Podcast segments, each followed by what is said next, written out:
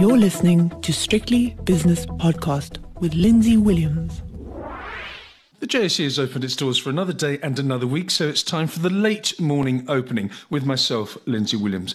Good late morning to you. We've been open for a couple of hours, and there's been three stock exchange news service announcements that caught my eye. Raubex, uh, it's come out with its results. The share price favourably reacting to those results, up around about 3% at the moment. Redefine, the property company, the share price down about 1% after its results. And Invicta has come out with a trading statement. Share price doing very well indeed. Thank you very much. Up 5%. Let's have a look at the spot prices now, where it was an interesting day on Friday on Wall Street. We'll come to that in a moment. And it's an interesting morning for the Rand because it's nearly 3% better than where it was on Friday against the US dollar. 1783, that exchange rate. The British pound against the rand is 2043, the euro rand is 1782. The euro dollar shows a stronger euro, weaker dollar. It's almost parity. It's 9990.9990, and that's a 2.5% gain for the euro. British pound against the US dollar is 114.60. Right, let's go to Wall Street on Friday.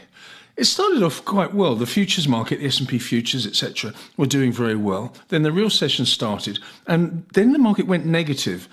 And then, without me watching the screen for a couple of hours, suddenly uh, it closed at, let's have a look, the Dow Jones was up one and a quarter percent, so a real seesaw session. The S&P 500 closed up one and a third percent, and the Nasdaq up 1.3 percent. All three roughly the same increments percentage-wise to the upside, which uh, was had sort of broken a four-day trend where the value stocks did better than the growth stocks. This morning in London, the FTSE is flat. The DAX is up 0.8 percent. The CAC 40 in Paris is up a quarter of a percent. This morning in the Far East, Tokyo closed up 1.2%, Shanghai up a quarter. The Hang Seng was the best off, up 2.6%, with the all share in Sydney just over half a percent to the good.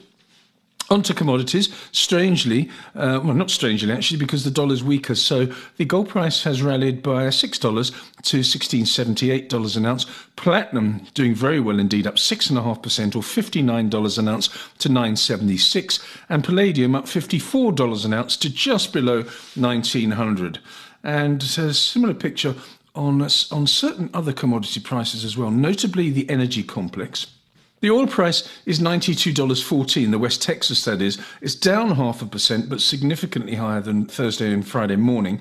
Brent crude oil is $98.46 now, which is down just very slightly. Natural gas prices, they're the real standout news. Natural gas up 8.6% this morning to just below 7 And elsewhere, from a South African perspective, iron ore has rallied by 4.3%.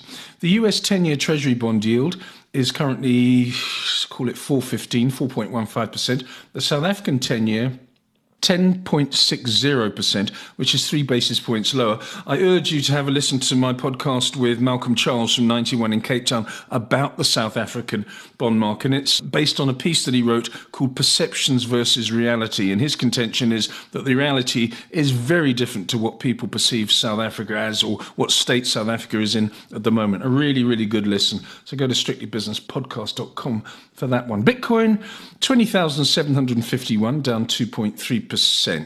Uh, S&P 500 futures looking towards the real opening this afternoon on Wall Street.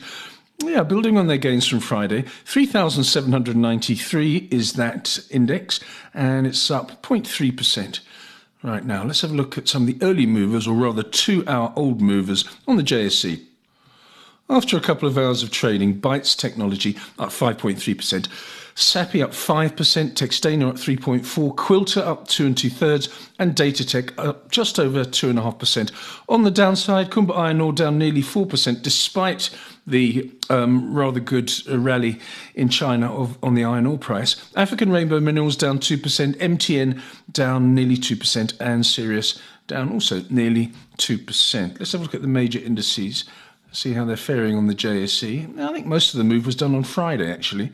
Yeah, they're weaker. They're definitely weaker. Resources, uh, 0.9% down. Industrial shares down 0.6. Financial 15 index is exactly unchanged.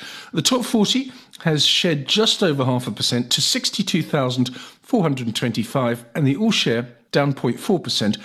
to 69,019. I'll be back later on with Shapiro World with David Shapiro. Always good fun on a Monday and informative, I might add. And of course, the five o'clock shadow. So please join me for both of those. The views and opinions expressed in these podcasts are those of Lindsay Williams and various contributors and do not reflect the policy, position, or opinion of any other agency, organisation, employer, or company associated with strictlybusinesspodcast.com. Assumptions made on the analyses are not reflective of the position of any other entity other than the speaker or the author. And since we are critically thinking human beings, these views are always subject to change, revision, and rethinking at any time. Please do not hold us to them in perpetuity.